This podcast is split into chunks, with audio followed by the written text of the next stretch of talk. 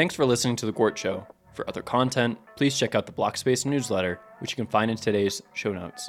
The best content in Bitcoin and Blockspace directly to your inbox twice per week. Uh,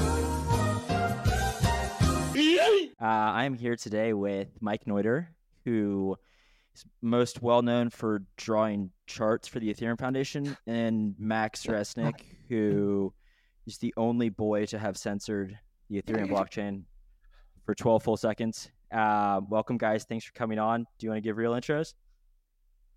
Mike, you want to go first? Uh, yeah, that was that was pretty much accurate. Um, work at the EF, have been there for about a year, mostly working on um, MEV stuff and and staking, and yeah, happy to to get into some of the nitty gritty. Yeah, we actually just you know we did some test blocks, so it wasn't just twelve seconds; it was like twelve seconds like three times. So that's thirty six seconds if you're counting. But uh, well, that's what you're known for, at least, is, having censored Ethereum we're known for the one block, but there's two other test blocks that we also did. So really, it's it's much more powerful. Um, yeah, I think that's a, a pretty good intro of what we do. But uh, I work at Special Mechanisms Group, which is um, now the MEV research division within ConsenSys, and uh, I work on the research side of things mostly, working on PBS research, censorship resistance, keeping the EF on their toes. You know. Awesome. Cool. Okay, guys. Well, um, I thought we'd start maybe. We can start with you, Mike, and then obviously Max. I'd like to hear your opinion on this question as well. Um, so, how far are we out now from the merge? The merge occurred in what a year and three months ago or something. Yeah, September 2022. Nice. Yeah. Do you have that tattooed on your arm? no, I wasn't in the space then. So. Were you not? Well, I was following, but I wasn't like full time. Okay. Uh, okay. So, anyways, we are, uh, yeah, uh, over a year out from the merge, and I'd just like to hear what you guys think as to how Ethereum's doing. Um, like m- maybe maybe a very easy way to start, and obviously dig into this, but like if you had to grade Ethereum on a scale of one to ten since the merge, with one being n- not doing optimally, um, and ten being doing very well, and also with regards to some of the reservations or criticisms or concerns that people had going into the merge. Um, and yeah, you can like define those or talk about those however you want. But uh, yeah, like h- how do you think Ethereum's doing, Mike? Here, yeah, um, I think if if we want to talk about overall performance, like it would make sense to break it down into like a few different categories, right? So, in terms of like the execution of of kind of getting proof of stake working, getting withdrawals done, some of the kind of like core features of of the consensus layer that needed to be shipped. I think like doing a super great job. Um, you know, Shapella happened um, without a without any issues in April of last year. Um, that was the the withdrawals fork, and then you know since then the the big focus and the big push has been 4844, which is the the sharding roadmap. This kind of like improves the amount of data that um, Ethereum produces and, and supplies to L2s. This is all like kind of in the vein of the the rollup centric roadmap. So yeah, I think in terms of the vision there, like everything makes a lot of sense and it's kind of like a very cohesive story moving forward. I think in terms of the research, there's a lot um, that has been happening kind of outside the protocol that is pressing on it in a bunch of different directions. And I think that's something we're kind of coming to terms with right now. So a, a couple examples of this is like classic uh, the classic one is MEV, right? Like this is the merge um, was happening right around when people were starting to like pay a lot more attention to MEV. Um, and as a result, the merge was shipped with MEV Boost. This is like the sidecar software that allows proposers to interact with block builders. And, you know, we're seeing kind of the some of the negative externalities of that. There's like um, dependencies on on these relays. There's this whole builder centralization, builder censorship. So I think MEV is like a big vector that um, is kind of outside of the the view of the protocol and and has been shaping the direction of of research and hasn't really impacted the. We haven't gotten to a point where we're like ready to put something in the protocol that to deal with it. Um, also, I think um, like LST and like stake centralization has been like a big theme. Um, I think it's also another one of these things where there is like centralization pressure and that really like freaks people out and um, I think that that concern is warranted. Um, but we're also like trying to figure out what what exactly the right path forward is there. And then I guess kind of in the current meta, I I view restaking as like the next big, not necessarily like existential threat, but it's like a huge part of the narrative for this cycle, and also just like a, a something that's very close to the metal as far as like what impacts the Ethereum protocol. You know, like it, it distorts the incentives around participating in Ethereum consensus, and it, it presents another vector by which like centralization could be kind of like forced onto the protocol faster than the um, you know faster than the protocol is able to react. So I think there's there's a lot going on, obviously, like, and I think in terms of figuring out what comes next in this in this hard fork, Electra is the one after Deneb. That's like probably being targeted for the end of of this year, and I think a little more clarity and vision around like what what we're prioritizing and what we're building for in that time frame would be important. So I think like looking looking back, we've done like a really great job. I'm not gonna may, not maybe a 10 but like whatever like an 8 or a 9 looking forward i think like in this current moment we could use a little more um, clarity maybe um, and a little more um, focus for for moving forward yeah awesome okay max yeah, I think. Well, one thing I just want to emphasize is like how crazy it was that the merge went off without a hitch. I think that was like I think we had some issues in like lending markets with around the merge that I didn't think were great, but I think it was like pretty incredible that it just went off and like we because it was so f- smooth, like nobody even talks about like what could have happened. So that was that was great. I think collectively the the community kind of took a step back after the merger. We're like, yay, we did it celebrated, and then um, like Mike was saying, these these MEV things really crept up on us. One thing I will say that I I just want to say I think we got wrong, or it wasn't me because I wasn't wasn't really that deep in the weeds at the time, but um, so it's not my fault. Just just to be clear, but uh, the the stake threshold and not putting delegated proof of stake in the protocol, I think we we pretty clearly got wrong, and that's kind of not necessarily causing the stake centralization issues that we're seeing today, but uh, is causing some bottlenecks in the speed of the blockchain, I would say. So wait, the, the threshold being the 32 ETH. The 32 ETH threshold for how much you need. Well, I think you could have it higher so that you need more ETH, or or you could have delegated proof of stake so that you don't need to have 500,000 nodes, many of which are just running on the same box. Um, so you have like, you know, 50 nodes running on the same box, all making a signature. Sorry, just just to clarify, validators would be running on the same node. Like usually, that's that's just the the terminology there. Okay. Yeah. Sorry. Yeah.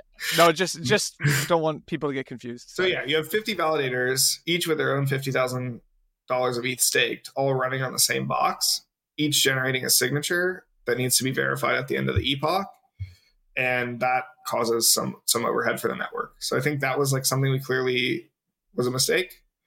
Um, the MEV stuff crept up on us, and that, there's no way to know that that would be as crazy as as it has been in terms of the acceleration.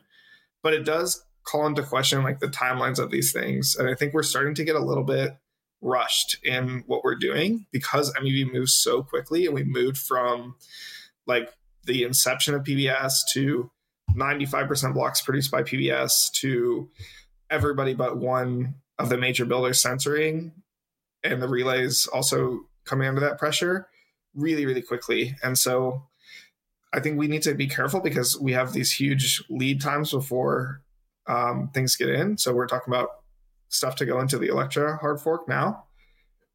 And we feel like we need to do something about the censorship now because you know it's going to come in in a year and who knows where we'll be at that time and that means i think we're we're getting a little bit rushed in terms of what we're doing so okay can i can let me just let me just play devil's advocate here for a second. All right like max let you say that mev crap up on us. I mean there i think i think you're right. You were also the one writing about integrated searcher builders like how long ago was this now? Six months tw- 12 months? Like but any, anyhow my, my point in saying this is that like there were certainly people and, and in fact there were people saying, should we delay the merge until we have some enshrined PBS mechanism, right? Like, and I, I don't know, you guys can explain this better than I can, but like the essence of it is right now there's these these, these relays, right? These trusted relays, and I don't want to go to like rehashing this, but they take blocks from builders and then they ultimately pass them on to the validators. The reason for this is because neither can really trust each other to give them the right amount and they don't want to dupe each other. Okay, so there were a lot of people talking about this prior to the merge. So, I mean, I I do wonder like some of these things, and I also have another question regarding stake centralization for Mike after this, in the same vein, in terms of like we say this crept up on us, but like sometimes I'm like, ah, I don't know. Like a lot of people were actually saying exactly this. So I mean, what was your inclination like? I don't know, maybe three six months prior to the merge. I know you maybe working on other stuff at the time, but like, did did you not foresee this? I mean, I'm not saying I foresaw it, but I I did see other people foreseeing this. For example, I think I mean there's only so much you can foresee. Like you're I was not working in MEV, so I wasn't like super into the weeds until like about February of 2023. So like I wasn't actually like super knowledgeable about the topic three to six months before the merge. Uh, in fact, that's like about when I got into crypto anyway. So like I really just was not knowledgeable about a whole lot of stuff. But at the time, if you put me in a position, if you put me right now, you know, and said you're working on MEV three months before, I probably would have foreseen some of the stuff, but I don't think I would have had a perfect view of you know how the end game would end up. Right? I think the data, it, it's actually you know, I'm happy that we did it because we got to see the data instead of just like speculating about what would happen and a bunch of theories and, and just analysis paralysis, not doing anything. Um, now we see the data. The issue I see is we're not acting quickly, quickly enough. We're not iterating quickly enough such that we can see the problems that we see in the data and solve them. Like th- that's where I see the issue now. And I'm, I'm glad we have the data so we can see what actually happened and not just like pontificate about it. Yeah, I just to respond to that, I do think I I also was not like in the space, so also like during the merge, so kind of speaking off the hip here, but I think there there was a very small subset of people that was saying we should do EPBS before the merge. I think Steph in particular at Flashbots was like the one who who was like advocating for this. But I think also the historical context of like the merge was already like such a huge lift and it like there was just this this bias for action for getting it done like max was saying like if if you never end up shipping it because like you're delaying for epbs like that that just seemed like a non-starter at that point in the process so i i guess i, I can't say that that was a bad decision. Um, in terms of the the delegated proof of stake thing and like this is kind of a continuation of that same point I think at the time they were looking or they were looking around at other chains and when you look at the delegation it's like almost everyone always delegates to like a very small minority of like the best you know uh validators. So for example there's just like on cosmos chains like the it's like a very power law distribution thing where the top like three or four validators get like 95% of the stake and the reason for this is kind of like very intuitive and almost like a psychological thing. Like if I'm gonna delegate my money to someone like through the protocol, like of course I'm gonna choose like the best validator. Like I, I'm not gonna be altruistic and risk like my ETH getting slashed by delegating to some like long tail validator because I like care about the the distribution of ETH among among them. You know what I mean? And also I think yeah, it it just at the time didn't feel like an like a decision that that the core protocol should make. I think less like the staking centralization feels, or I guess like the LST market cap growing so large feels less of an issue about delegation not existing and more an issue about um, withdrawals not being enabled for like a year. So like a, a huge piece of the puzzle here is that um, the Beacon chain launched in like 2020, right? I think it was like a couple years before the merge actually happened. And so in order to get liquidity um, on that staked ETH, like there was no withdrawals. So you, you had to use this LST, like this derivative version of ETH, which was stETH. That was the one that like cropped up and kind of gained all the market share. Um, because otherwise you just locked your ETH in this contract and you weren't able to touch it for some unforeseen amount of time, you know? And this was when the merge was continually being delayed. And so like it was it was super high risk to stake natively, and so getting like a liquid version of it just made a lot of sense. So I think those are the two uh-huh. pieces that have have like contributed to as far as the the delegated proof of stake story goes. Yeah, like- like Do you think that that is like what happened anyway? Is like people just gravitated towards the. I mean, I think what we saw is we looked at the equilibrium in delegated proof of stake chains, which, first of all, they're like more, there's just less actors there that are competent. So, like, it's not a great comparison. And we said, oh, we don't want that to happen. So, we're just not going to do anything about it. And we didn't do anything about it. And it happened anyway. Yeah, wait, Mike. Let me just let me just like further this point for one second. Uh, did you like just level with me here?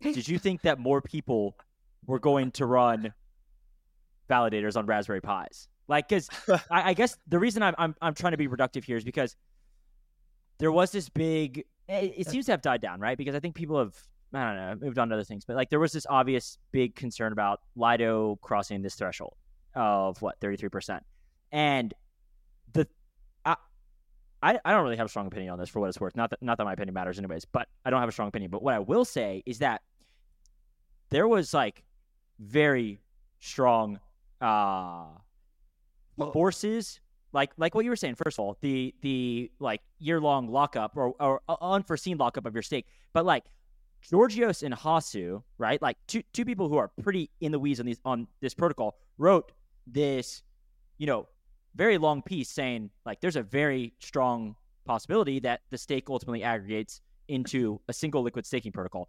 And so I think what some people have wondered is like this basically came into fruition and then people are you know sort of up in I don't know up in ours I don't know if this is the right word but like you see some posts about like we got to keep we got to keep the stake out of Lido's hands and and and I think a lot of people at least myself are sitting here and we're like dude everybody said this was going to happen.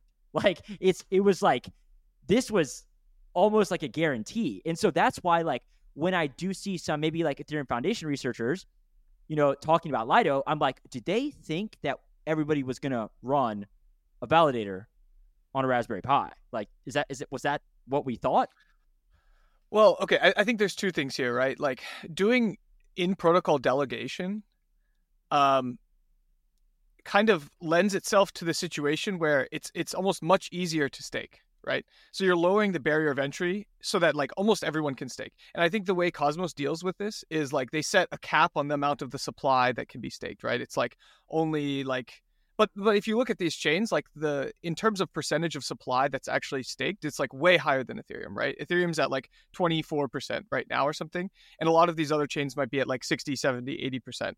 Um, and so that's kind of like that's the first number to consider is like um, if if you don't make that easy, then instead of staking and delegating my stake, I might just like hold on to that ETH and and use it in DeFi and like kind of keep the circulation, keep some of the moneyness properties of ETH or the asset instead of like doing this trustless thing through the protocol and and going that way.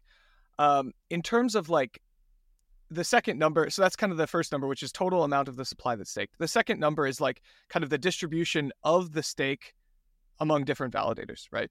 Um, that question I think is yeah, it's it does feel like everyone um, kind of saw that coming, but I'm not sure I necessarily buy that it's it's like gonna be super monopolistic. Like right now, it, it's like a large percentage of the liquid staking market is is owned by Lido, but like there are people vampiring them. There's like people are vying for that thing, and I think stablecoins show us that like there doesn't necessarily have to be like a single monopoly version of like a token. Like it could be like a few, you know, big, big competing liquid staking tokens or or liquid restaking tokens when that happens that are like all you know giving different access and different risk profiles and stuff like that. So, yeah, I guess I, I, that that's kind of what I have to say to it. I think people there was a lot of uncertainty and um, yeah, I I can't like criticize many of the decisions they made because it just it feels like they made the best with what they had at the time, you know, information wise.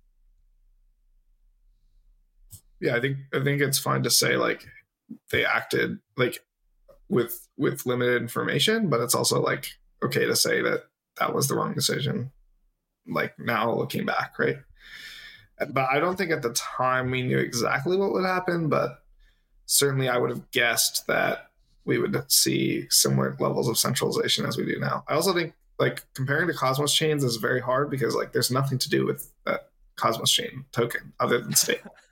And that that calculus of like how many tokens are staked actually the main input to that is what is the other thing you can do with the token not what is the other thing you can do with a dollar but you know you, you have to make the decision of do i stake my eth or do i not stake my eth if I sell my ETH because I see attractive yields somewhere else, then I've just given ETH to somebody else who has to make that decision. So the, the only factor that matters is the difference between the reward ratio, which I think some of the Cosmos chains set way too high relative to what the outside option is, and, and what the outside option is, which is like, you know, using DeFi or using it to transact or something else. Cool. Okay. Well, okay, let's go back to MEV now. Sorry, I didn't mean to derail us from the interesting stuff. Uh, okay, you guys are gonna have to take over on this part. Uh, Mike, I want you to tell us what the Ethereum community's idea for EIP 1559 was originally. Okay. And then, Max, I want you to respond with what has actually happened and why you have bravely, I should note, gone on a crusade against EIP 1559. Yeah, sure. I, I, guess this isn't so much MEV and more just like transaction mechanics on chain and stuff, but it it all fits together. Yeah. Max is going to bring um, MEV back into it. yeah. So, um, 1559 is as originally concepted, uh, like I think, and I'm I'm not the leading expert here, but so I'll kind of I'll preface everything I say with that. Um, if if you really want the details, like you should read Tim Roughgarden's paper and talk to Barnabé. Like those are the those are the canon sources. Um, but the the way I understand it, it's it's a mechanism for resource control, right? We're trying to price the the amount that that you have to pay to get included in a block, right? And the way, you know, I guess comparing to before the before 1559 was implemented there was this like first price pga situation where people were competing to get on chain by like um, what's called a priority gas auction. So they're like raising the the priority fee that they're willing to pay. And it, it results in like pretty bad execution during especially like high mev periods right? Because um, you might be trying to just send a swap um, through Uniswap, but you get immediately priced out by all these people because there's price action on the centralized exchange, and and they're all these searchers are like willing to pay like way more than you to to get into a block. So 1559, as originally concepted, was like kind of this this oracle mechanism that says this is the clearing price for getting into a block. Like this is this is how much you have to pay, um, and obviously it has this like adjustable mechanism where if the block is overfilled, um, like if it's above the 15 million target then the price of entry goes up and up and up.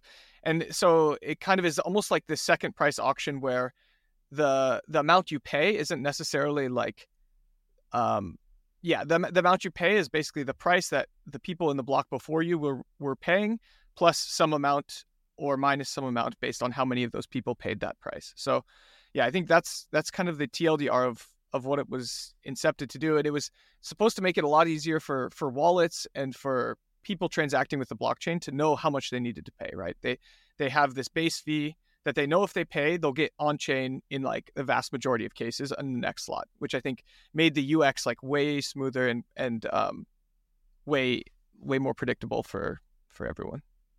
And that that part, just like to be clear, that that part is pretty much objectively true now, right? Like it, at least at least that that last part, right? In terms of like almost guaranteed inclusion, that yep. part we have. Okay, cool. So I just yeah. wanted to clarify. And al- okay. also, also the last thing I wanted to say, sorry that I meant to bring up, but, but kind of forgot, is it it allows some of this fee revenue to go to the protocol rather than to the proposers, and kind of like to the protocol just is through this ultrasound money thing where you burn that. Oh yeah, you got it. Sorry, yes, the burn part. You have to don't don't forget about the burn part because Max is about to talk in a second.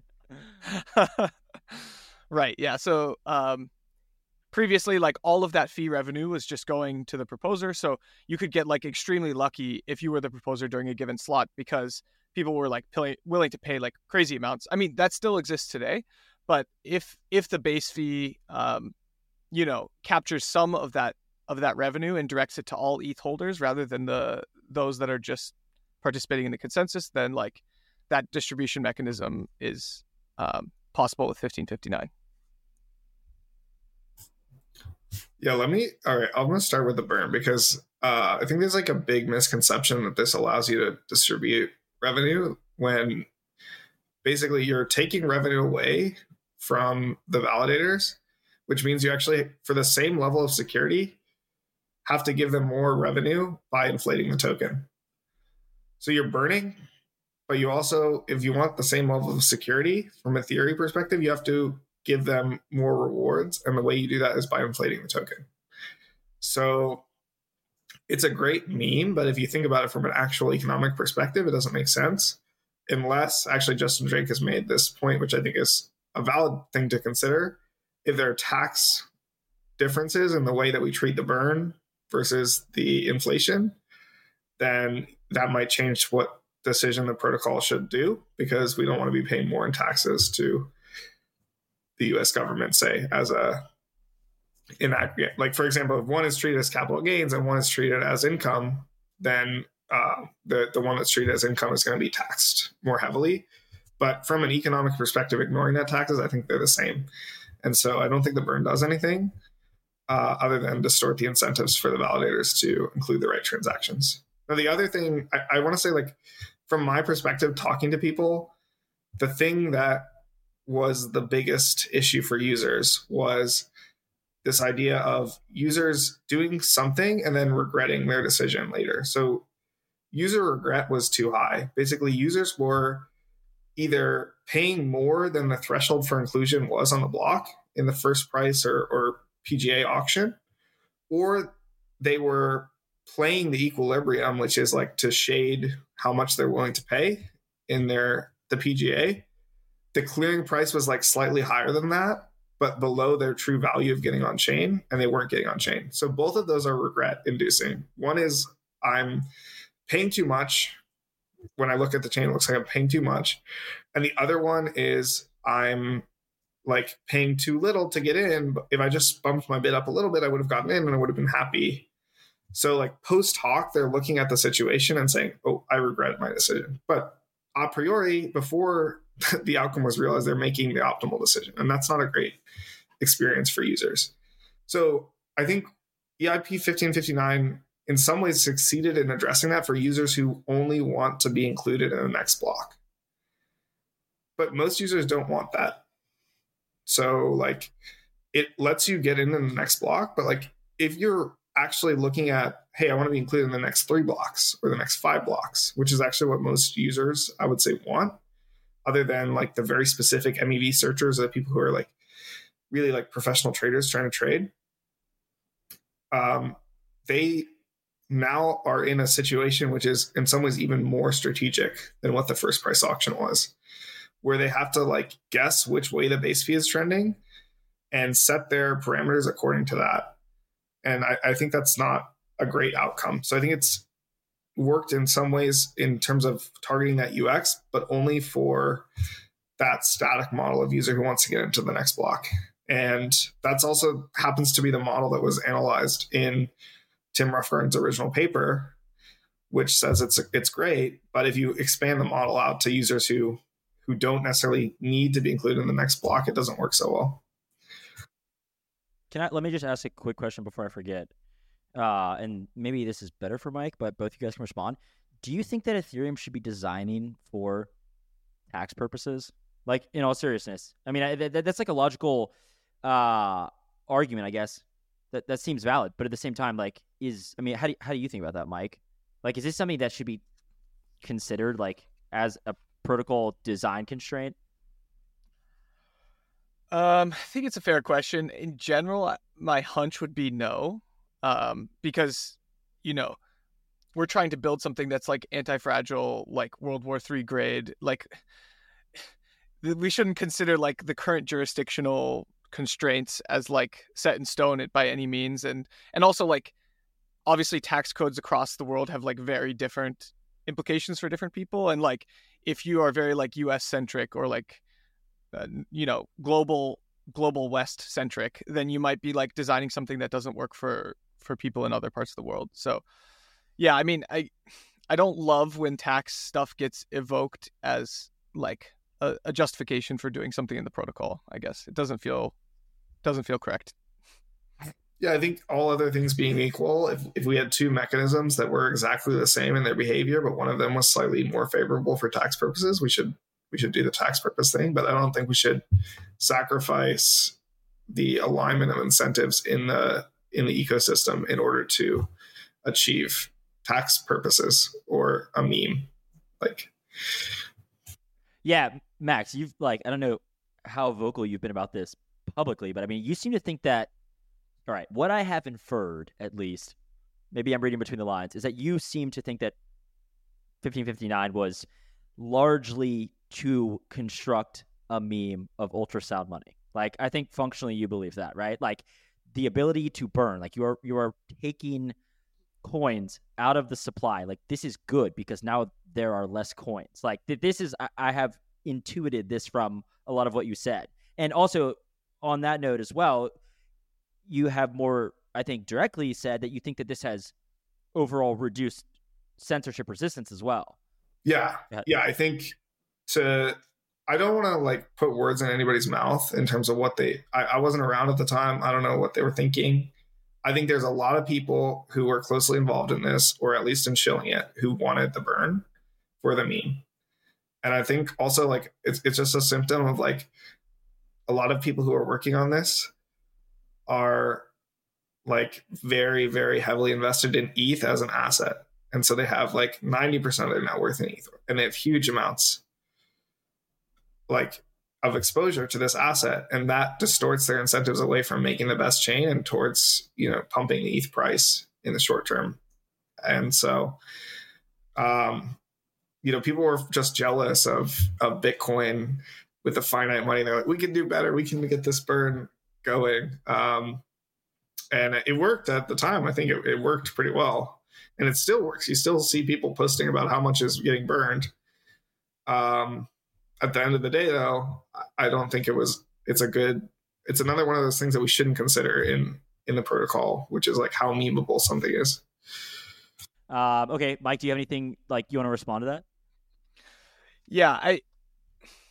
Well, I guess okay. I do sympathize with this whole like yeah, people who have bags want the price of ETH to go up. Like obviously they're to pump this meme because it it's good for the bag. um like I understand that that's what it looks like. I also do genuinely believe that like the long-term security of Ethereum does depend on like Ethereum being valuable, right? Like there's this whole idea that like in order to secure the network, you have you have to like incentivize people to to stake and to behave honestly as stakers. And if if the network secures like you know a, tr- a trillion dollars of tvl or whatever and the economic security quote unquote is very low because the amount people have staked is like of a token that's not worth very much if ether was not ver- worth very much then like you have that mismatch and and that issue does kind of come out in terms of weakening the security guarantees of the protocol. Um so yeah, I, I think the meme is powerful in that and and it also like it does make the long term issuance and like security budget kind of type thing for Ethereum make a lot of sense, right? Like I definitely Bitcoin has like the strongest like long term meme of like 21 million bitcoins. Like we're never going to exceed that threshold. Um, whereas like Ethereum could be like long term inflationary. Like there's no there's no hard supply cap in the same way. But like in the same vein, it doesn't feel like Bitcoin has a very clear long term security budget like model. You know, like it depends on either the price of Bitcoin doubling every halvening, and like that that then you have like the same amount of security based on the amount like you're paying the miners or it depends on there being like enough usage on the base chain that like the fees make up for the amount of of each issuance halvening period. So like you know that is conditioned on something on one of those two outcomes whereas like ethereum's budget is always going to be like um kind of not conditioned on on something else. It's like it, it's very well defined in in the the burn and yeah i mean supply, okay I, know? I i've i've personally we don't have to like completely derail this but i have personally had like some reservations with this rationale i mean like functionally both both networks need people to demand block space like and, and this in and, and when you hear that ethereum has solved the security budget problem it's like it, there there's nothing that like like truly there's nothing in economics that says that tail inflation guarantees long term viability. Like people still need to pay a sufficient amount to use the block space, and, and and the validators still need to feel that they are compensated to do so. So I mean, okay, we don't have to go down a proof of work versus proof of stake debate, or, or rather, uh, Bitcoin versus Ethereum security models debate. But I do think this has been well uh, well designed mm, shilling. That was a word Max used. I won't use that, but a well-designed narrative, if you will. It's not like there's any there's it's there's no solution. I mean, there uh, same similar miner death spiral can occur if Ethereum's price is not sufficient. I mean, it, it, it we're not talking about like you know discovering uh re- reinventing the wheel here. So um okay, uh Max, quickly now that I've gotten my piece out and I feel I feel good about it. Um can you talk to us a little bit about like more specifically what you think well we can talk about 1559 and the censorship stuff but but maybe just i don't know censor we can start moving into like censorship as a whole uh, what do you what are you seeing right now yeah i think like it's it's an another aspect of this is because you're burning most of the fees you've changed the incentives for the person who is deciding on whether to include things or not. Before all the incentives were aligned properly, with a first price auction has, you know, maybe not as good for users from a from a UX perspective, but it does have two very nice properties. One of them is efficiency, which is, you know, the people who want the block space most in equilibrium will get in um, if they're playing properly, basically. Uh, the second thing is it's incentive aligned for the proposer who's actually making the decisions about whether to execute this protocol to execute this protocol. Uh, in contrast, when you burn a bunch of the fees, when you burn 90% of the fee, my reward as a proposer for including you is 90% lower. And so if somebody pays me a bribe not to include you, the size of that bribe in relation to how big your tip is is much smaller. Right? So I think like that has changed the game and it also has changed a bunch of other things that involve inclusion and missing slots and all kinds of stuff where just like the fact that EIP 1559 exists and is diverting revenue away from the direct action and the direct person who's taking that action has made a bunch of other incentives like the the incentive to not miss slots be out of whack with what they should be in an ideal world. Mike, what are you working on right now to solve this? yeah, so I guess censorship resistance like does feel super critical and I think Max and I like both view it as kind of one of the core primitives that Ethereum has and like if you give up on censorship resistance then you kind of like give up on a lot of what makes Ethereum like unique and differentiated in the space. So um yeah, I guess I, I definitely buy Max's argument that the cost of censorship um, is changed, and like this, this actually Vitalik wrote about like a long time ago. He he like drew the the total price of the transaction and was like, you know, the the censorship is just the tip now instead of the base fee plus the tip, like all of that stuff. Um, in terms of what we can do from a protocol perspective, I think the the latest push that I've been kind of like crusading for is this inclusion list thing. Um, and inclusion lists are cool because it's it's like super simple to describe, and it it kind of gives some stronger censorship resistance properties back to the protocol. Um, in especially in this world where where we have like proposers separated from builders, and builders are building like ninety five percent of the blocks. So I guess the the quick summary of inclusion list is a proposer who wants to outsource their block can also include with that request to outsource the block a set of transactions. Those transactions will either get included in their block or the subsequent block. and the protocol will enforce like the validity of of those blocks as like only insofar as they actually include the transactions that were in the inclusion list. Um, so yeah, this is kind of like a very simple way that we can get kind of give age give some amount of agency back to proposers and allow them to set some constraint on the on their block without requiring them to build their block themselves and sacrifice all the MEV that comes with like using PBS as as their way of outsourcing it. So yeah, I think that's that's kind of a, a TLDR and, and a big thing that that we've been pushing for lately on the on the censorship resistance front. Max, what do you think about inclusion lists? I think, well, I mean, first let me say that there's multiple types of censorship that we should care about.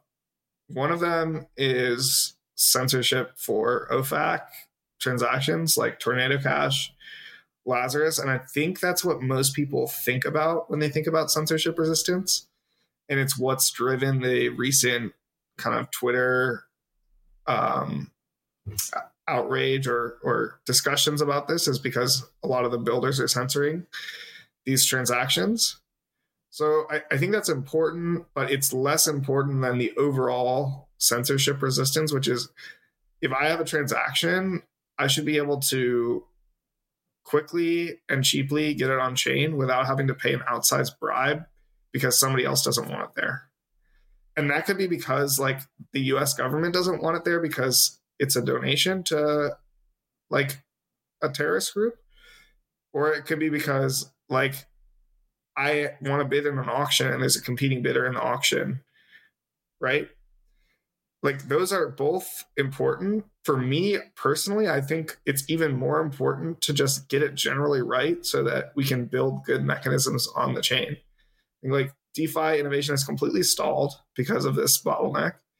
And like everybody's so focused on like letting Lazarus Group have a playground that they're not worried about like the fact that this is a huge issue for app design.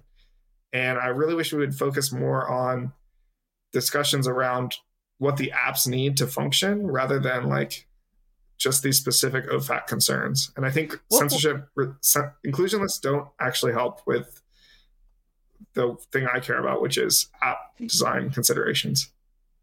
How what what app design like?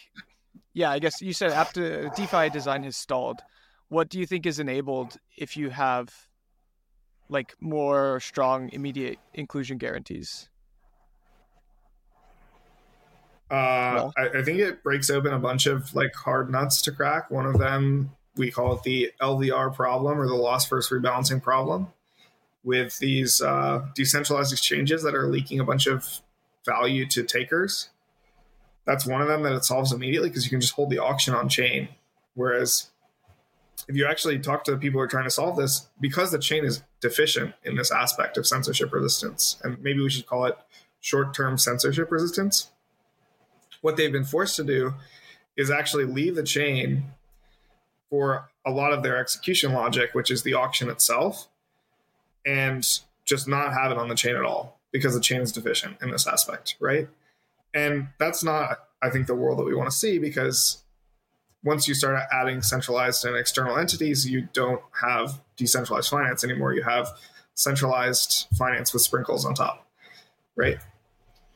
Yeah. Okay. Like, let me let me just ask this though, and maybe Mike will have an opinion on this with regard to, to Ethereum scaling.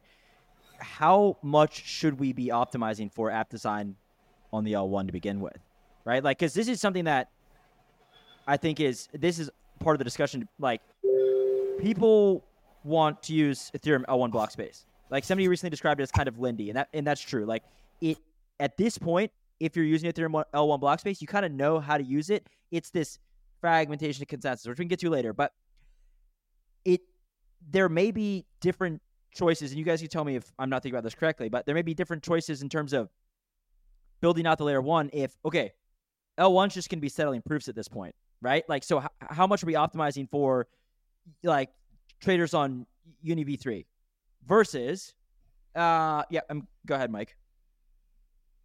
Yeah, no, I, I think this is a really good point. And in general, I guess kind of circling back to Max's idea that like apps would be better if the protocol made different decisions about censorship.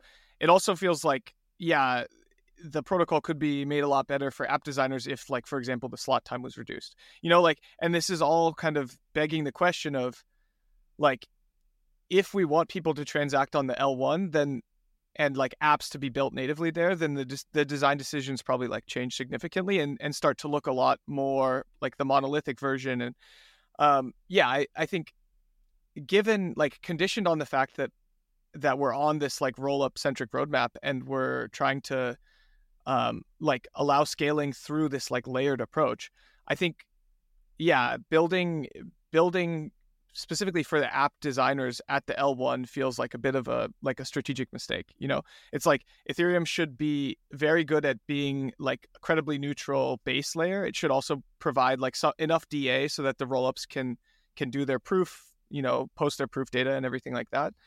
But beyond that, I think if anything, like making slot times longer almost makes more sense, and like trying to do whatever it takes to make that activity go to the L2s and encourage people to like build their apps in and deploy their apps on on those environments rather than on Ethereum base chain like makes a lot of sense honestly. And I think it, this Ethereum is still valuable in this world because it, it is like the source of truth. It's the ledger of record for Ether the asset, which is like a very important collateral asset that hopefully will be used like across the L2s. And also it's it's like providing this this pure like extremely good censorship resistance in terms of if something goes wrong on the L2, you can still force include down onto the L1 and like bridge your tokens to a different L2 where you're not being like censored. Like that type of censorship resistance feels much different than something that you would design for the L1 to handle like trading activity or or auctions like really smoothly. You know what I mean? So I guess that's maybe where the distinction in how we think about censorship resistance and how we sh- we think about like what Ethereum is designing for comes from. Yeah, I think that's that a reasonable argument, but I do think that L2s care about censorship resistance as well, right?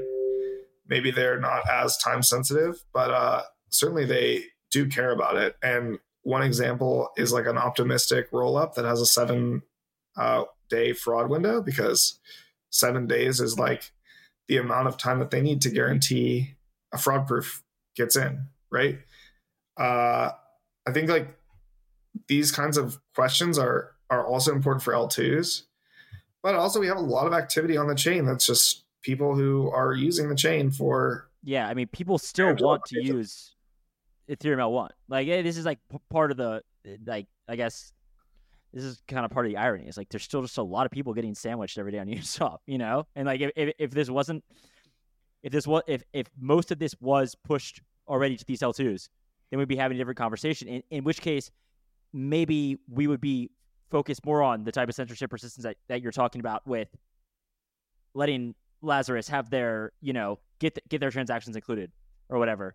Um, so yeah, it's interesting. I mean, you're right. Like there's there's there's still a lot of transaction volume on the L1. Um, I mean, what what is your inclination, Max? Like, are are you like, do you look at Ethereum and say like, we need to optimize to the best we can still, at least for you know, L1 volume? Well, I, I think like either Ethereum optimizes this or somebody else does it and eats Ethereum's lunch, right? If first of all, like if Ethereum, all Ethereum provides is a DA layer, that's like very undifferentiated.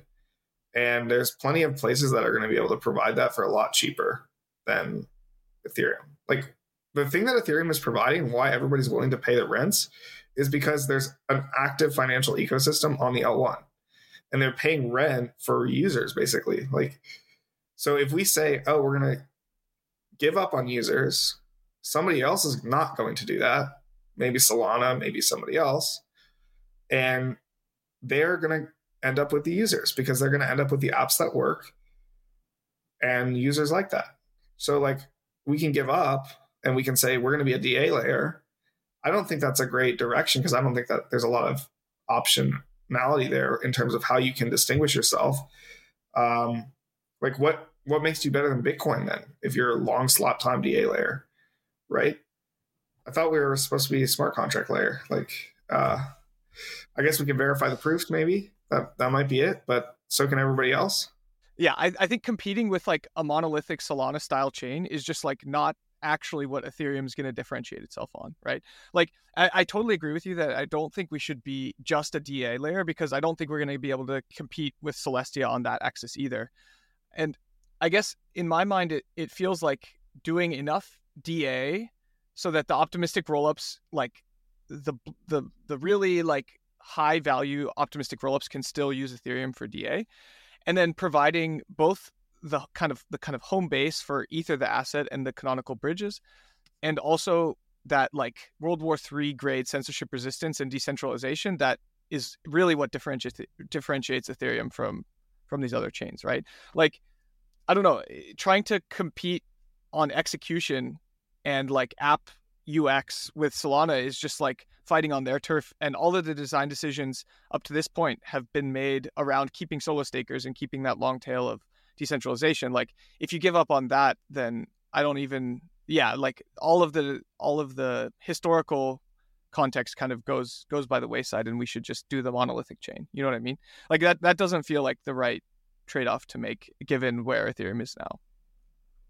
I think I think we should not completely abandon it though. I think it's it's it's not a dichotomy between like focusing all in on execution and focusing all in. Like this would also solve the censorship resistant problem in a much more robust way than inclusion lists if we focused on solving short term censorship resistance. Because okay, wait, can, you, can you just okay? Sorry, go ahead. I just wanted you to flesh that out for us. Yeah, yeah, for sure. I I think we need to address the economic problem, which is that there isn't enough economic incentive to get transactions onto the chain, rather than trying to go and like rely on altruism, which is what we've relied on, and I think what we will continue to rely on. Maybe disagree, Mike, in, in these inclusion lists.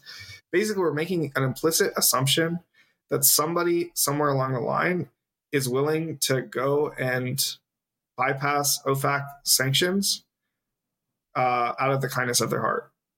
For U.S. persons and other persons in you know Western democracies, that is not a decision that they're going to make lightly. So they need to be compensated for that. So we need to address the economic issues here.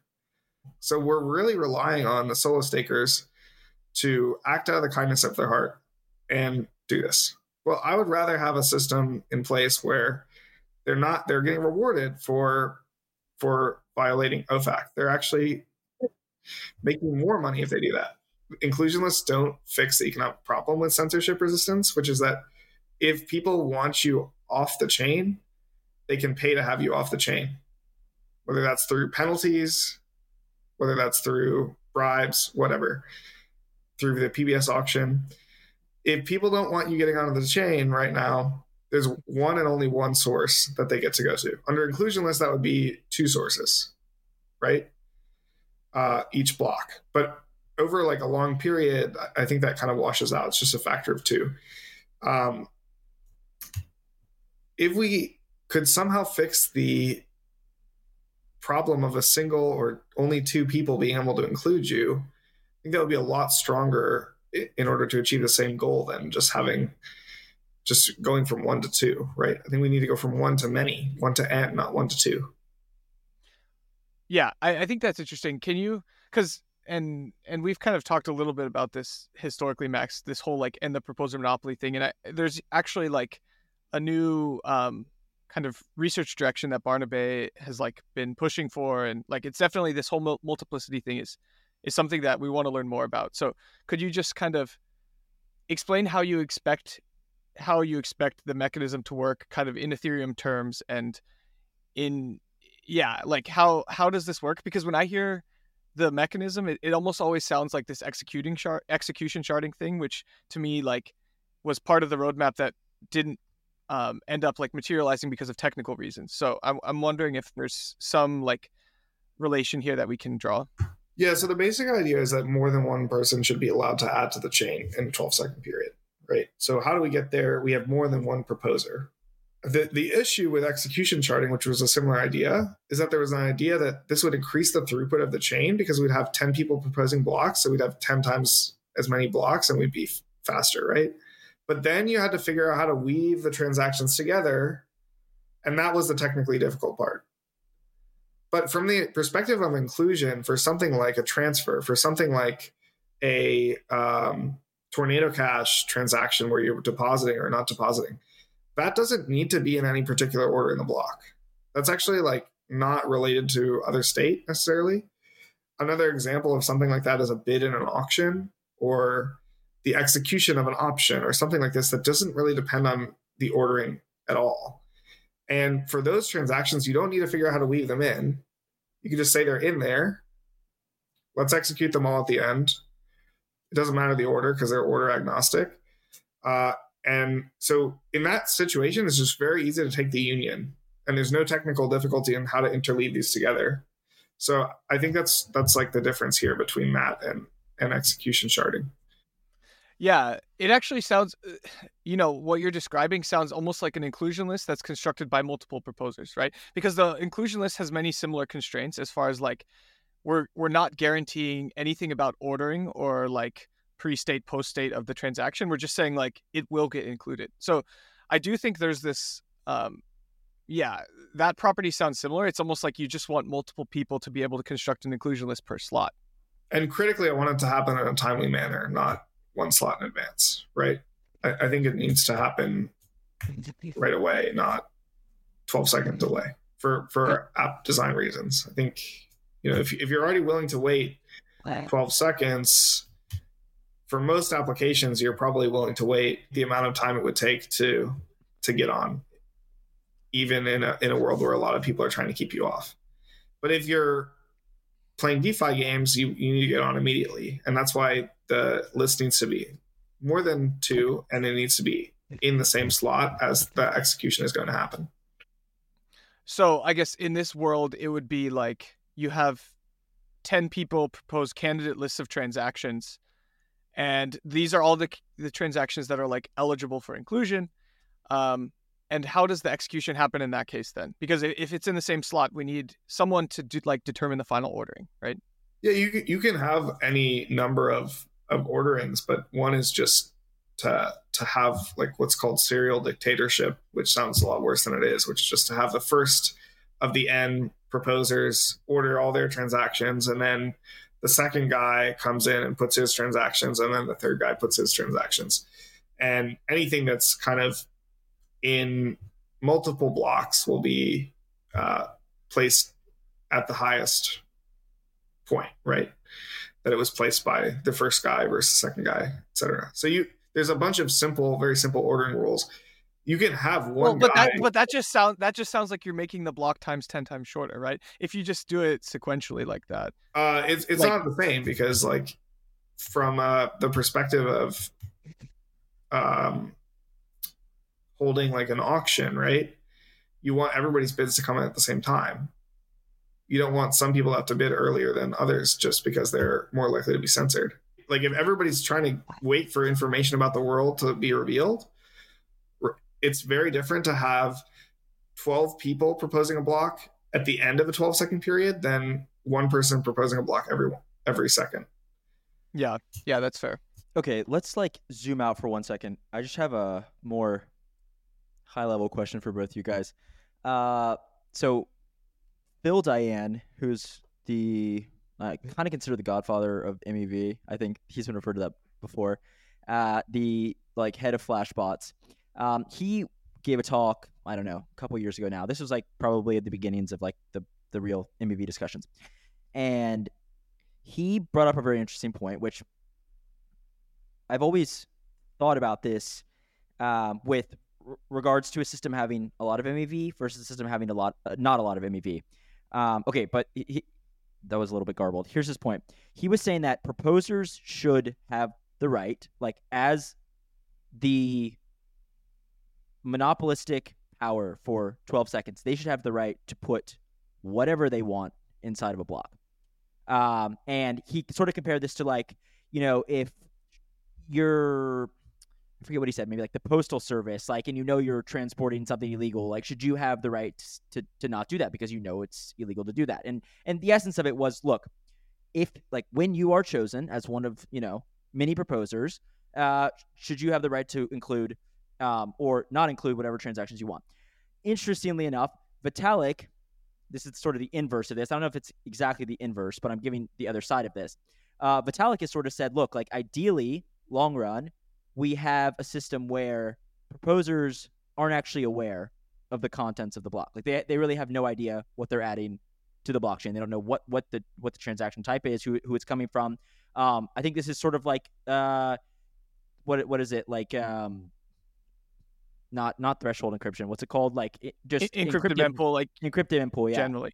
Yeah. Yeah. So like I don't know. It, it is interesting. And the reason the reason I want to ask you two is because I think I, I thought about this, and I don't know if this is apt or not, but like with something like Bitcoin, um, the premise is that eventually somebody will include your transaction if you pay a sufficient fee, right?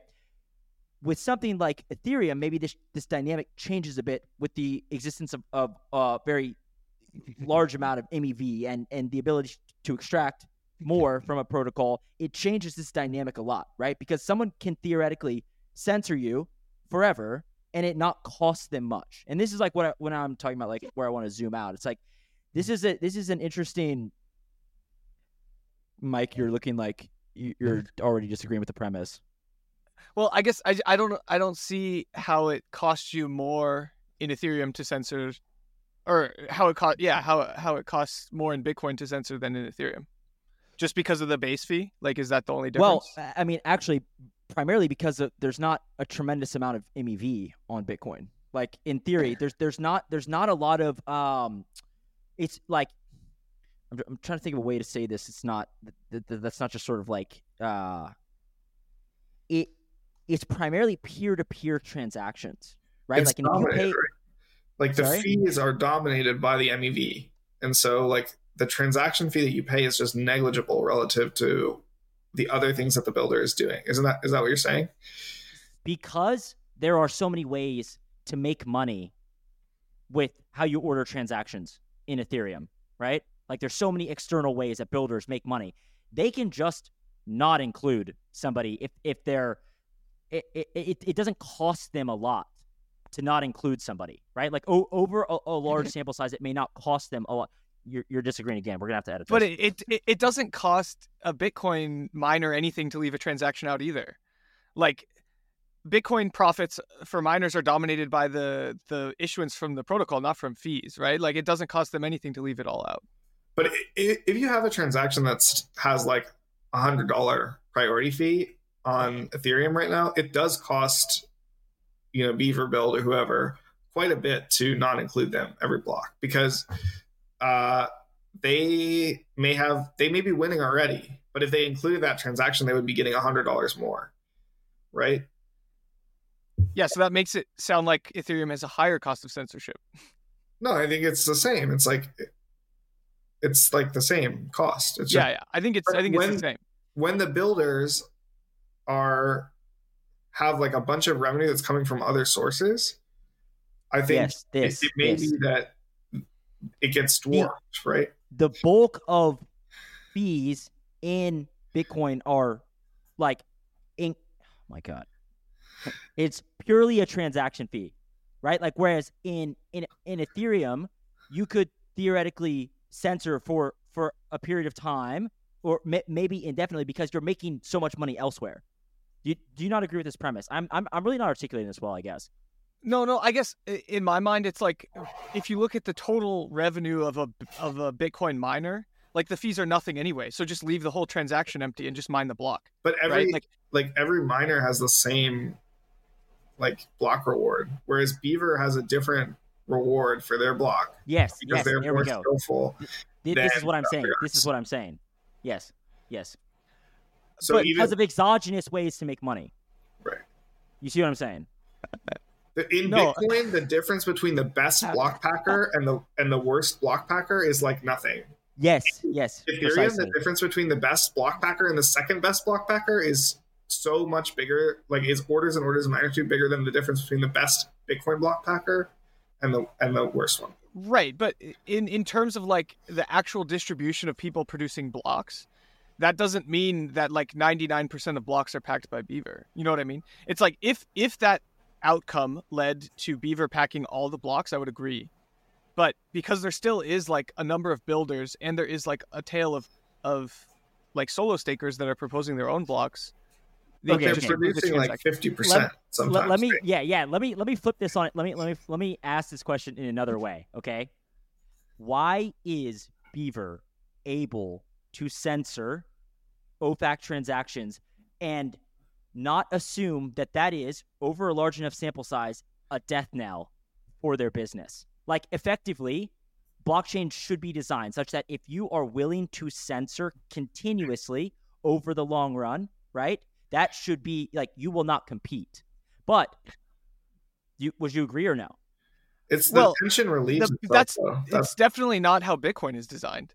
Like if if a Bitcoin miner produces 20% of blocks and censors OFAC transactions on Bitcoin, they're not going to go to zero. Like their 20% is still going to be 20% of the hash rate. but they're gonna Yeah. they're gonna be paying they're gonna be paying more. Like their their competitive advantage in terms of the yeah exactly like in, in hash rate theory in theory the competitive advantage over like over the long run by censoring should decrease like that that is what we are trying to do here i think right like or no, but Okay, the, so the problem I think the thing that we're not talking about is that the tension of like a bunch of OFAC transactions that want to get in gets released as soon as they get in. And there aren't that many of them. Like there just aren't like a huge volume of them paying high Right. tips. And they come into the mempool and then eventually there's a block which Beaver and Titan are like competitive enough that Titan ends up winning because they have the extra transaction. And then that relieves all the tension and, and Beaver can go back to winning blocks while they're censoring. mike thoughts or no um I yeah. I guess so maybe the thing that you're saying is that like the marginal like let's take issuance and block reward out of the equation. Like f- block reward for Bitcoin and and issuance for yes Ethereum. yes the difference between like a Bitcoin miner leaving out a transaction and Beaver leaving out a transaction is like very different between how competitive they are with the other builders in their respective ecosystems. Is that what you're saying? correct correct Okay. I think yeah, I think I follow that. Um Yeah, I'm not sure that I'm not sure that like not having any MEV in the ecosystem is the right way to deal with it, right? like that's No, but no, no, no. I, I, yeah, yeah. I, I'm not disagreeing on that. I think I'm more pointing out that when there are exogenous, like, and once again, this is already like very loosely defined, like, and and also we don't like to the T, we don't know exactly how much Beaver and Rsync and Titan are making, right? Because they have all this money elsewhere. They have all this money on Binance. They have all this money, you know, like all, all, on these exchanges and dexes and other chains and so on and so forth. So like, but because there is ways to make money outside of the protocol, they can potentially, potentially, okay, maybe you disagree with the premise, still censor and continue to gain market share, potentially again, without once like what now going back to what you were saying, like losing maybe their competitive advantage. And and if anything, like I think the numbers sort of support this occurring in practice, right? Like like Beaver continues to gain market share. So I don't know what you guys think of that. But it's not like this is the point I'm making about relieving the tension. Is like, well, there is an OFAC transaction paying a fee. Titan has an advantage, right? Because they're including it. So then they are are able to pay more. And even if if Beaver wins, they have to pay more for the block because Titan is willing to pay more for the block. Right? So as like every block that Beaver doesn't include this transaction, that's another little plus in the in the Titan column. Right? And so even if Beaver Yep. continues to win, they have to pay more every block that they win. And eventually, like there's a point at which there's like no MEV going on, or you know, something good for Titan happens and Titan wins, or some other builder wins and includes the transaction. And then that takes the transaction out of the mempool. And now, like the next block, we're back to even playing field. So it doesn't necessarily like build up and make it so that you're uncompetitive in every block. It's like a little advantage. And again, it is little because there just aren't that many transactions and they don't pay that much. And EIP 1559 makes them pay even less. And like that little advantage is not enough to outweigh the advantage that Beaver has in terms of other MEV extraction ability. yeah. Okay, so then go ahead, Mike. No, I I- I think that that whole like line of reasoning makes sense to me. Like, Um, Okay. I guess I'm not I'm not convinced that like there's a good way to accurately like allow or like reward someone for reward someone more accurately for participating in the censorship resistance. You know what I mean? No, I don't Like- think there is. No, no, no. I, I, I don't think there is. Yeah. Well, That there was there good. is. If you if you have multiple proposers, then you can charge conditional tips, and you can and you can make it really costly to censor. Let's zoom back out, but in a different way. Uh, what like are you guys concerned about the centralization that we're seeing in builders right now? Yeah, for sure. I think um yeah, I guess in terms of all the the three major builders like Beaver, Rsync and and Titan all are like competing for the HFT like centralized exchange decentralized exchange flow. Um, both Beaver and, and S uh, both Beaver and Rsync are like generating that flow internally. Titan's like externalizing where they get that flow from. But yeah, the fact that like almost all of the the value in the block is being dominated by that feels like a real problem. And I guess just in terms of like also the memetics of having three entities produce like 90 ish percent of Ethereum blocks is just like feels like a really bad look. Do you see the proposer monopoly stuff, this like multiplicity um, gadget, as like addressing builder centralization? Like, is that a vector to deal with builder centralization? Yeah, because the, the reason that builder centralization exists is because the apps cannot design in a way that doesn't leak MEV. There's there's user demand for apps on Ethereum, like financial applications. Clearly, users are using apps, right? and the only way to design an app that meets the demand is to leak a ton of MEV, which takes quite a bit of skill to harvest, right? Like for example, these AMMs, which are leaking a bunch of money every year, and and the liquidations, which are leaking a bunch of money, right? Uh, if you allow the apps to solve those problems by giving them better tools, then the difference between the best builder, no matter how much smarter they are, and the second best builder will be smaller, right? Or the difference between the top three and the rest will be smaller because no longer do you have these 60 ETH opportunities coming along that only a few people can harvest because they have a trading firm in the backyard. if if most of the like let's let's take the premise that most of the competitive edge of these builders is from their like CEX-DEX arbing then no matter like how well you design i guess that then you're just saying like we need like the amms on chain to be better designed to not leak that mev that's what you're saying So suppose like there's two there's there's two levels of like some world, right? There's like people on the top level who walk around carrying water buckets from one place to the other, right? And these guys make money by bringing water back and forth, okay? And then there's people on the bottom level who like pick up the water and they put the water back in the reservoir or something like that, right? Or maybe they just pick up the water and they make money with the water. The more water they get, the, the more money they make. If you give everybody at the top level a leaky bucket, and so they're always leaking water down to the second level, then the people on the bottom level who are best at at collecting water are going to have way more water than everybody else because there's tons of opportunities for them coming down the pipes, right? If you give them a, a bucket that actually holds the water, there's less water coming down to the the basement level. And now, no matter how good at collecting water you are, there's only so much more water you can have than anybody else because there's only so much water coming down. Like this is the same idea. If you there's people who want to have water up at the top level. At the app level, there's people who want to trade. And the only thing we've done is say, here's the leak, leaky bucket. Go ahead and provide them X times Y equals K AMM iteration 15. And unfortunately, it's going to keep leaking because we refuse to address censorship resistance. And now we're all worried about the fact that there's like somebody's really good at picking up the water who's building 50% of the blocks. Well, just stop leaking the water, you know?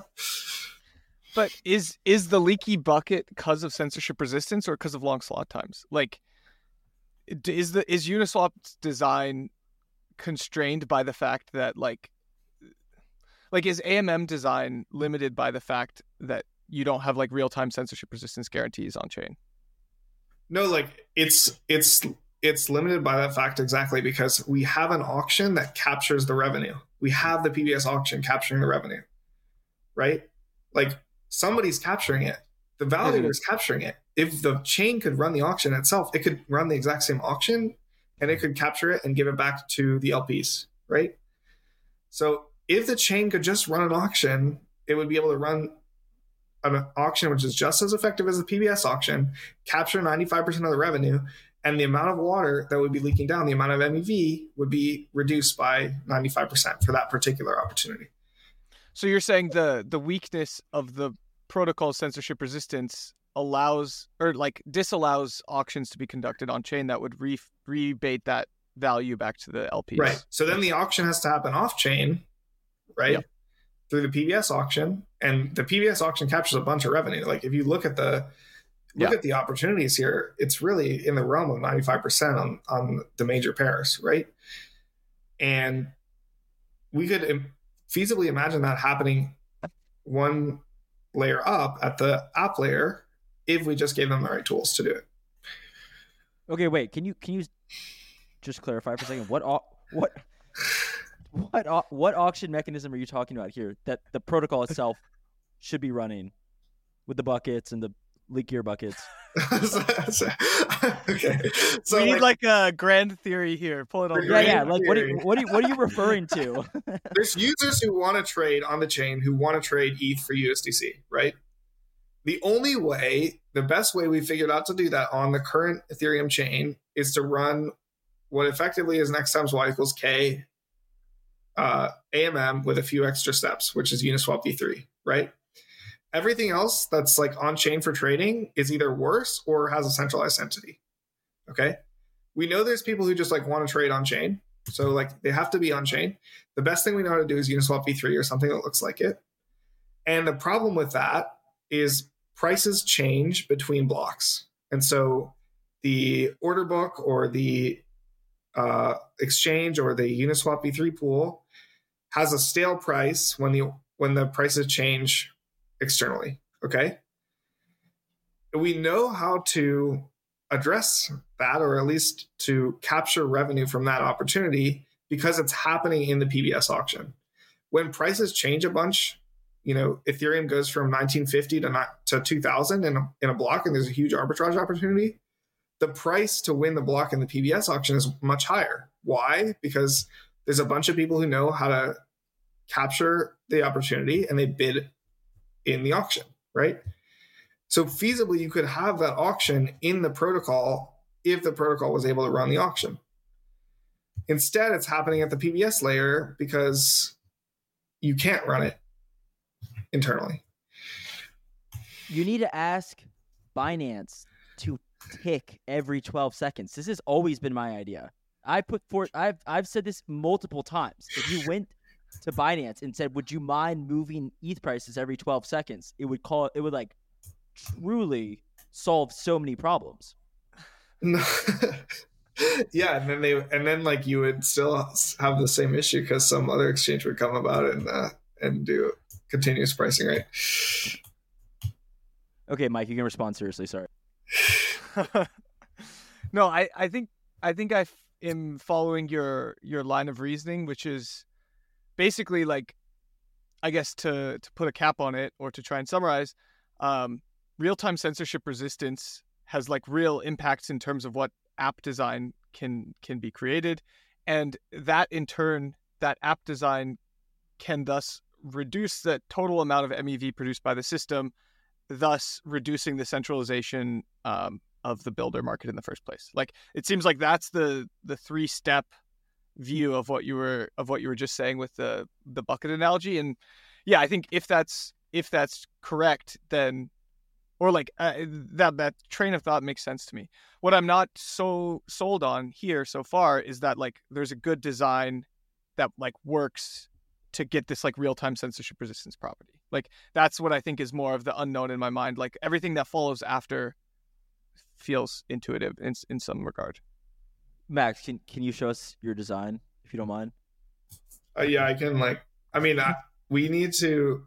First of all, I'm not like a distributed systems person, so there's people who are better at this than me, which is why I haven't like gone in and fully specked out like here's how this would actually work. But the basic idea that we've suggested, one idea is called multiplicity, which is you have a single proposer still, but the, when the proposer sends the block off to the attesters to attest to, the attesters can add bids or other things that need to be included in their attestation. So I think on Cosmos they call this like ABCI plus plus or something, but I like to call it multiplicity because that's what we called it, Elijah and I. But uh, the idea is very simple. It's just put the bids in a place where we already have a bunch of collective input, which is the attesters, and let them do the censorship resistance for you. Yeah, I think I, I think these types of things do make sense in general in terms of like relying on the validator set being honest majority to to like contribute their data to to the protocol. I guess I I'm not sure from like the implementation perspective if if the date like how this changes the data requirements, right? Like if each attest if each attestation has to come with a bundle of transactions, it's like almost the equivalent of like a bunch of blocks being passed around the network simultaneously, which I'm not sure how that would how that would work out. But yeah, I think the the right path forward here is to like think through how how this design would apply in in the Ethereum context and like try and try and spec it out. Yeah, but like again, I'm like a mechanism designer. I can tell you that like economically what you're doing doesn't make sense, but I'm not gonna I'm not like a distributed systems engineer. Luckily we have plenty of very smart people. you know.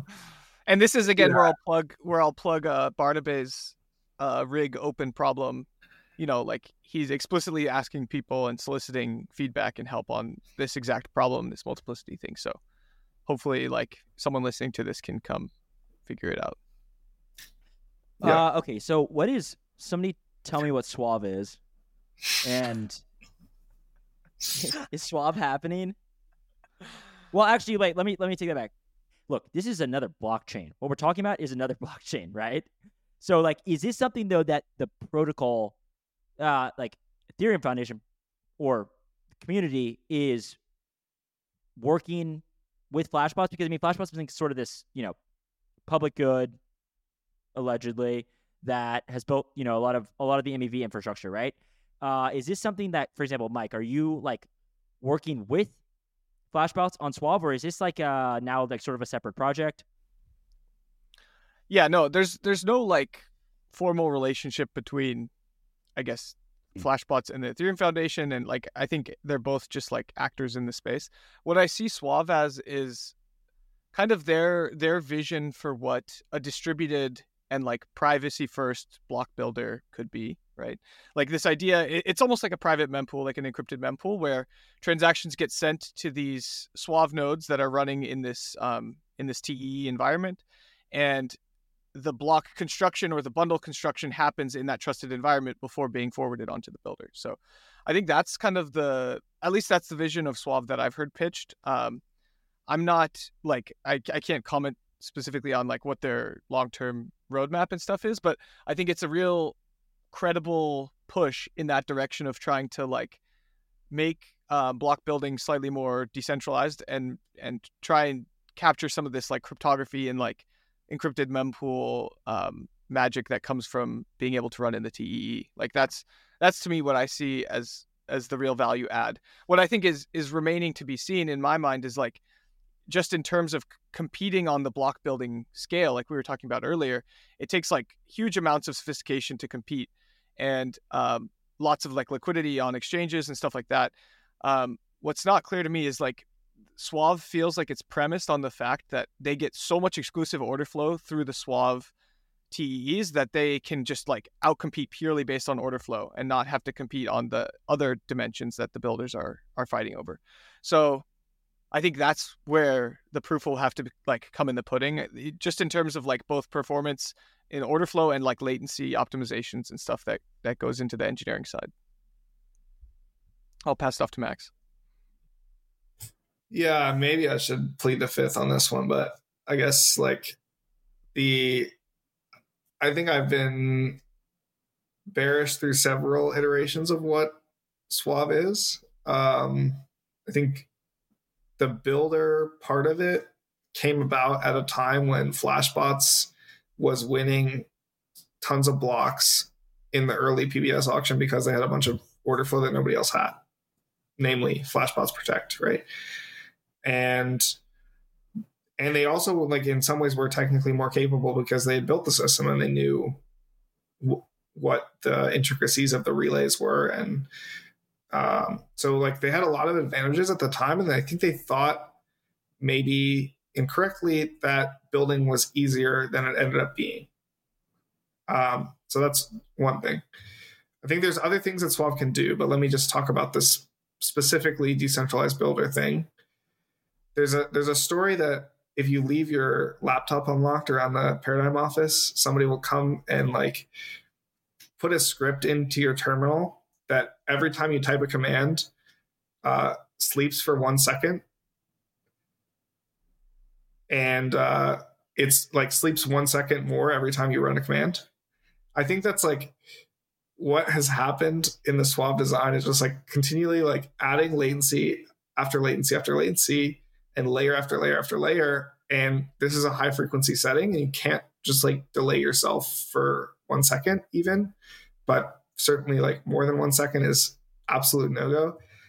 We'll see if they are able to attract enough order flow to compete despite that huge latency disadvantage, which is furthered by SGX. But I, I doubt that they'll be successful at block building.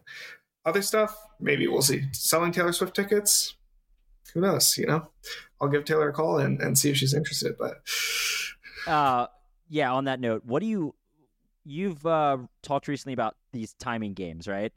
Uh, that builders are playing, um, and also I know this is adjacent, but like, are you concerned about the centralization vectors of the necessity for extremely good latency? I mean, like, I think the the short answer is yes, but what is what are, what about you guys like? How do you look at this and, and you see like how imperative speed and good connectivity and fiber optic mm-hmm. is at this point? You know, like is this something that's very concerning, or I mean, Mike's going to say ten minute block block times we're good to go, but what do you got? What are you guys like seeing right now in terms of latency and and also maybe like uh-huh.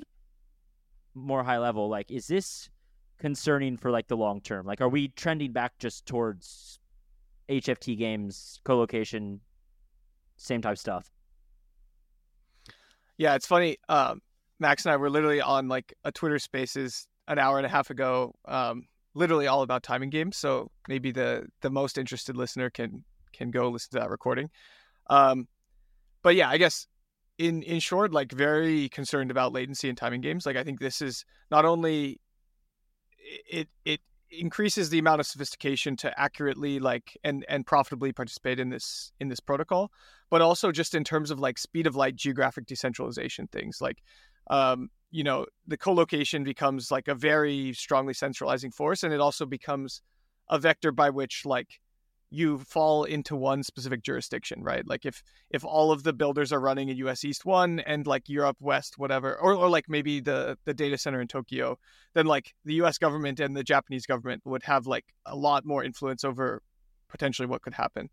Um, and I think this is why Phil like Phil in a lot of ways has like been skating ahead of the puck for a really long time. Like he published this post called "You Should Be a, a Geographic Decentralization Maxi," um, or like why Ethereum needs you to be this or something like that. So definitely refer to him to check that out. He has, and like I, again, this kind of feels a bit like an impossibility result. Like I don't know that there's any good answer to like, yeah, like of course things that are centralized and vertically integrated are going to be more efficient and like they're going to make more money. I think maybe making sure that like it's still possible to run a solo staker from like South America, even if like you're not as profitable as as running in in the beaverbuild data center. Um, but yeah, I, it's it's super concerning, and I don't know that like there's a cut and dry like this is how you fix latency. Like these things are like really inherent to to the systems. I think. Yeah, I think like the other difference here is in TradFi, they've learned how to harness these timing games. Well, first of all, let me say these these are games. And so what matters is not being fast, but being faster than the other person. It's kind of like in chess at the highest level, at the engine level, 3500 level chess. White is like the only person who ever wins a game. Uh, in in these engine matches, right? Black almost never wins, and it's true even at the grandmaster level, at the highest grandmaster level. Like that simple tempo advantage of moving first just gives you so much of an advantage. Actually, this game is more about moving after the other guys, having more information, seeing things later, um, in terms of what happens on chain. But what I'm saying is in TradFi, they've learned how to harness these latency games. So while they are paying a ton of money for microwave towers to go from 13 milliseconds to 12 sec- milliseconds, which is not admittedly a great use of money if you're kind of the social planner, what they are doing is they're fixing the leaks in the bucket in the system. Why? Because in TradFi, they have this price time priority mechanism. In crypto, we only have uh, price priority. In TradFi, it's price time priority. And so if you're the first person to pick off a stale quote, you get to pick off the stale quote.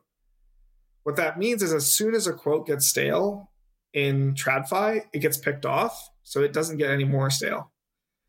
So as soon as something gets stale, it gets picked off and, and you cut your losses as soon as possible. So as you get faster and faster in the system, as these games start to go on, you have less and less stale quotes on the books because they get picked off immediately before they can lose any substantial amount of money. And of course, this doesn't work when there's a huge jump in the price, but as long as the price is moving kind of relatively continuously, we actually know how to harness latency. Now, flip that back to crypto we don't know how to harness latency. And so all of the money that's getting spent on, you know, getting faster, these HFT games, I think is just deadweight loss basically, going to trying to beat the next guy and, and not improving spreads for anybody, not uh, improving the leakiness of the bucket at all. Yeah, I mean, there's also like regulatory constraints that a lot of these HFT guys have to have to work with in TradFi, right? Like best bid or whatever, national best bid. Like there there are there are rules. We don't have rules, which is also what makes it fun, I suppose. Um, cool. Okay. Well, uh, all right. We've talked a lot about MEV. I feel like uh, we pretty much solved it for that matter. Uh, w- once Max sends over his idea and has Mike and the distributed systems guys actually put it into production code, uh, okay, let's just talk about maybe something else. The last bit. Uh, what do you guys think about how Max? I think has some opinions on this. How Ethereum core devs are funded. Um, the Protocol Guild. Are there like are there skewed incentives? Are we doing a good job with how we finance people who build these systems? Either one of you, Mike. It's kind of geared towards you, I guess, if you want to go first, or Max. Okay, I, will I'll say a tiny thing and then pass it to Max, which is just like, um, yeah, obviously very biased as a member of the Protocol Guild, but I think what what it's trying to do makes a lot of sense, which is kind of um, at at the more human layer, like realign the incentives between like contributing to something that that benefits like a lot of people, this public good of Ethereum as a protocol, um, and also just like encourage people to to continue like like I think a lot of people like get opportunities once they've kind of made made their contribution to the core like, like protocol and then like take those opportunities to leave and and thus there's like some amount of churn um like in general that that seems like something to avoid. So yeah i guess the the vision of of keeping public goods alive and using like like redirecting some of the value created by those public goods to support them feels like a really noble and like worthwhile cause in the first place. Like right now, I guess the the analogy to compare to is like how open source tools are are maintained and generally speaking like like open source tools like outside of the crypto crypto ecosystem i'm saying um, there's kind of like a few different models here there's like the big tech companies will just have someone on their team like maintain this tool because it's important for their for their long-term viability. There's like the red hat version where there's like an open source thing and then you know there's open source linux and then there's the red hat version where they offer support and they help kind of like cater to to the people who don't have all the technical details to run like open source software and, and make and like consume this this thing.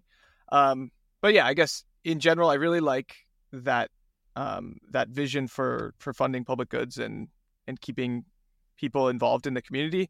But obviously, very biased from from a a protocol guild member's perspective. Yeah, I think it definitely makes sense that people who contribute to the core protocol are compensated at a level that prevents them from moving elsewhere and doing other things that aren't as beneficial to the public. I do have some, you know, concerns with the way that it's funded, which is basically we're trying to fund public goods and we we do that through what's basically charity of going to a bunch of projects, asking them to give 1% of their token supply. And I, I kind of wish it was just, you know, some, some percentage of the burn that, that went to it rather than, uh, I know that's heinous. I know that's. Wait, flat. I had no idea about this.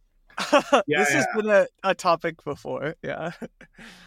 this is great. I, I, I honestly had no idea you thought this, Max. This is like um yeah, like Hayden Hayden Adams yeah. from Uniswap has said something along these lines. So you wish the protocol itself fund I mean the like as you know the problem with this like has been the argument has been that you know this sort of takes away from the credible neutrality of, of the protocol in that regard and I don't know. I'm. I, oh, how does it not take away from the credible neutrality of the protocol to have one percent of Uniswap tokens? I mean, that's a, you know, if they, oh, I'm not, I'm not saying that. That's like even worse to me than just the fees. Like, hey, we know that fees are what the protocol needs to do in the long run is generate fees. So I, I think it's actually very aligned to have people at, you know, EF having a portion of that. Just like in a venture firm, you have carry in the in the things that you invest in. But here we have a situation where I think, you know, you might have, you know, the one percent from it's almost like, hey, give us 1% of your token, and then we at the EF will act in an incredibly neutral way, other than the fact that we have 1% of your token. So, like, we're probably not going to do anything that completely wrecks you, like enshrining your whole thing. But, like, like, can you imagine if, if like EF had 1% of Lido and that's like a big portion because it's like venture scale returns. So that's like a big portion of, of their comp is like in Lido tokens. And then they're like, oh, well, we think that enshrining delegated proof of stake at this point would be the best thing to do, but like it would also kill the Lido token valuation, and we all have a bunch of Lido token. I, well, okay, I want to say I want to say I want to say one thing here, which is that um, we're using the EF and the Protocol Guild as like synonyms, but they're actually like very different entities. Like the Protocol Guild is originally like as concepted was was for like core devs more so than like Ethereum Foundation researchers. So just just to say that like a lot of the people in the Protocol Guild don't necessarily like get paid by the EF. They have like other funding sources. Um, yeah, in terms of like the credible neutrality, um, I I definitely do see your point that like it almost is like an alignment tax. Like if you donate one percent of your tokens to this thing, then the protocol will be like designed in such a way that it's like favorable to your thing because that like is aligning your incentives with them and also just like the memetics of like hey we're we're the good guys we're aligned with ethereum i i think that's like super damaging to like yeah that that that feels like inherently wrong to me to I, I guess I don't feel like the social pressure on projects to donate 1%, like that shouldn't be the reason they do it. It shouldn't be like we're shaming people who don't do it. I think it's like, um, yeah, I, I don't know that I have a good answer, honestly, for this. Yeah, Other but than... it's like tipping my doorman. Like if if I don't tip my doorman, right? It's my choice. You know, it's like whatever. I can do whatever I want, right? You would have a doorman. Okay, I live in New York City. Okay, it's. Uh, I live in New York City, and I do not have a doorman. Oh my god, Mike! That's because you work for the Ethereum Foundation. You got to build go to the blocks, bro. and tell them to give you some more money, Mike. but the, the idea is like if you don't do this, like it's not going to be the end of the world, but you're not going to, you know, get favorable treatment in the future. They're not going to like help you carry your bag upstairs if your arm is broken or something like this kind of. Yeah, but Max, like, okay, th- I've heard a lot of, I've heard a lot of discussions about this this premise. Like, there's a bunch of different implementations, right? But like, even if you were to say, okay, one percent of the burn should go toward maintaining the open source public good that is Ethereum, we're back into political games as to how that's divvied up. It's not like Yeah. it, it- that doesn't The remove attribution's that, right? And- and- insane. and- like you're right, and, and so like, and I mean, that's a non-trivial amount of money, probably.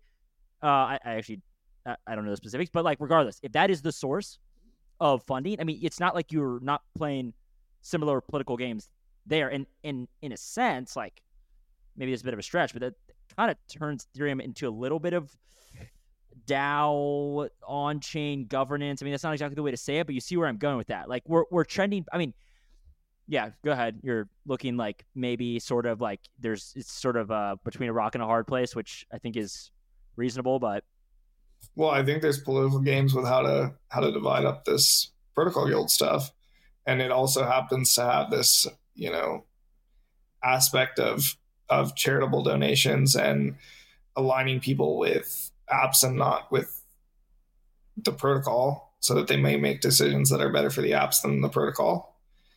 Um, like I, I- don't know. I think it's a, it's part of a broader problem that I would say like if you join a venture firm you have very very strict requirements on what you're allowed to do with your other investments.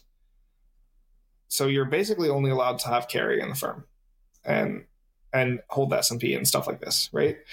Like you're not allowed to go and be an angel investor in a bunch of other stuff whether that's that's like stuff that's like not in the p- portfolio or stuff that has nothing to do with your area. It's like you really have a lot of severe restrictions and that's just for a venture firm like because they want to align the interests of the staff with the returns of the venture por- portfolio. And i think like we should consider having a similar thing uh, for people who are you know receiving public goods funding to work on the protocol that they're also not you know getting a bunch of financial compensation from other stuff that may affect their decisions about the protocol what do you think, Mike? I mean, I think w- one, I, I guess, I guess Mike is probably going to take slight objection to comparing Ethereum to a big venture capital firm. um, but go ahead, M- Mike. What are your thoughts? Well, yeah, definitely ag- agree with that sentiment. Um, I guess anything like this does make it feel a little bit more like a corporate structure, and also like, yeah, I guess anything that touches Ether, the asset, feels like inherently super risky, just in terms of like you're just taking this token and like giving it to your friends, and then your friends are like you know, there's all this like insider trading, blah blah blah, and also like if the protocol guild, the way the protocol guild in terms of membership works now, it's like, um, it's kind of like there's this nomination process, and and you vote on like if someone's in, and and they can have like partial weight, like half allocation, or they can have like full allocation, like all of these things start. If if you start like adding ether the asset like from the core protocol into it, it just feels like so much insider trading like back you know backroom dealing that I, I just think it's non-starter like completely dead on arrival honestly in terms of like how do you actually credibly fund public goods i think like that's what all these experiments are trying to figure out like optimism is doing the retroactive thing which you know maybe that's like in terms of al- aligning people's actions with what's good for the protocol could be like considered uh, more like better because if you make decisions about the Ethereum protocol that end up like helping something like you get rewarded for it after but not before then that like maybe that like path dependency is is better but yeah I, I don't think there's like a cut and dry answer to like how to fund these things or how to like how to keep people contributing to the open s- I to think public goods. Vitalik should pay because he's a billionaire, and uh, he should use his funds to pay for the protocol guild. I think it's interesting because there are pri- like as sort of as Mike was referring to, there are private companies, right, that help maintain Linux or some other open source software because it is useful for their business, right? Like and that's sort of part of the problem I would say like ideally we'd have all these apps and they have developers that help like I'm using Uniswap here not for any specific reason, but like Uniswap helps in some capacity maintain the Ethereum protocol because that is where it's like um, they're building cars, right? They they build cars, and so they they help finance the highways because they will sell more cars as a result of that. Like it, they need. No, I mean They need- this is already happening though. Like this is happening, right? Like Yeah, Paradigm yeah, yeah. yeah. has So- Reth, yeah, and uh, exactly. Like Offchain Labs, Yeah, the we company that runs Paradigm Arbitrum, Clean. like acquired Right, right. Prysm. Yeah, yeah.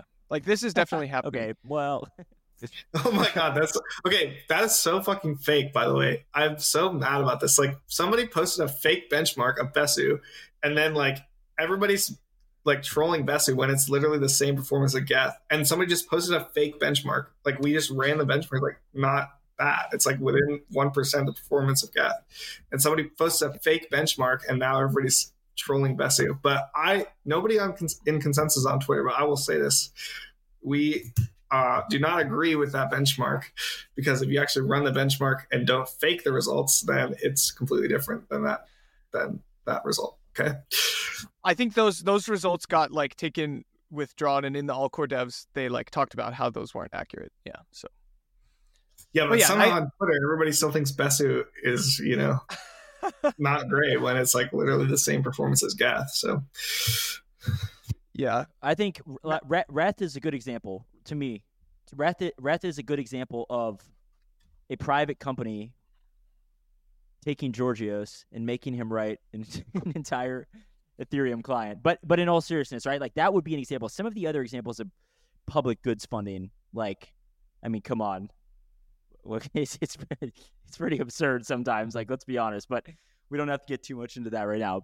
The, um, okay, this has been fantastic. We have to end with probably the most pressing question or the most interesting question. What do you think Ethereum alignment means, and how how important is it? And like, uh, what what did you see come of that discussion debate? I don't know.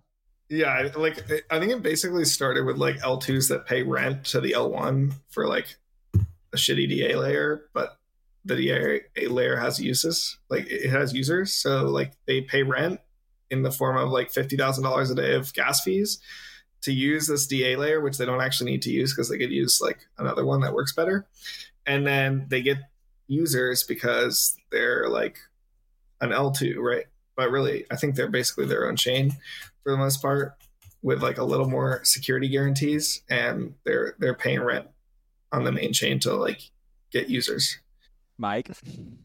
yeah. I guess I don't want Ethereum alignment to be a crutch that is like just a social tool to get people to use Ethereum. You know what I mean? Like, I don't think it's a very good outcome if we're depending on like the social layer super heavily to incentivize people to use Ethereum. Like, it should be, it should provide a service. It should be like the the best block space, the most credibly neutral, decentralized, censorship resistant block space. Um, and you know, there, I think the crypto ecosystem is like big enough to to have other block space that's for sale. And um, yeah, I guess I'm not too worried about everyone being like maximally Ethereum aligned.